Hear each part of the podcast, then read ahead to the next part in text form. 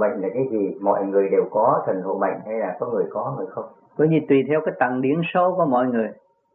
Có người có thần hộ mệnh có người theo ví dụ theo cái tần số của quan thánh. Có người việc cách mạng theo tần số của trần hưng đạo. À, theo tần số của quan trung ví dụ không quan trung là lấy cái tên vậy thôi cái tần số nó sắp đặt của địa tiên.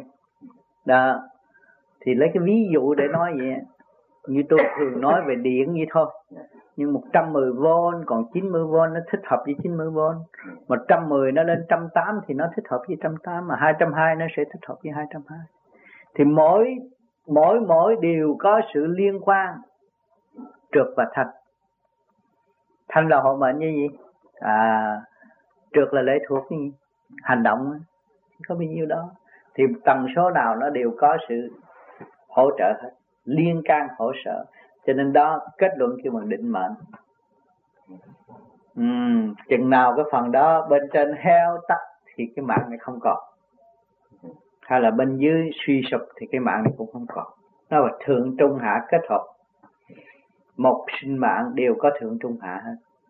Chứ không phải lưng chừng có một thôi.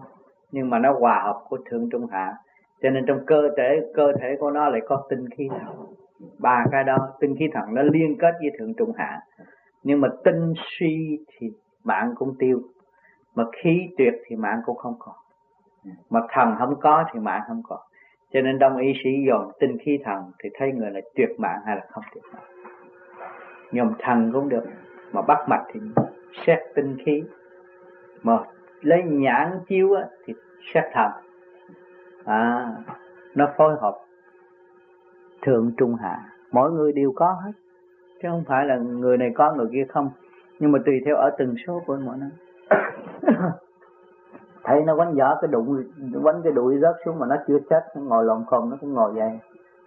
Mà mình đưa nó quánh cái chắc chắc mà, nhưng nó quánh cái đuổi không chết. Thấy không? Nó còn sống.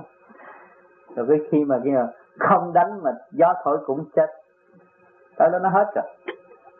Nhưng khi mà trúng gió gió thổi cũng chết.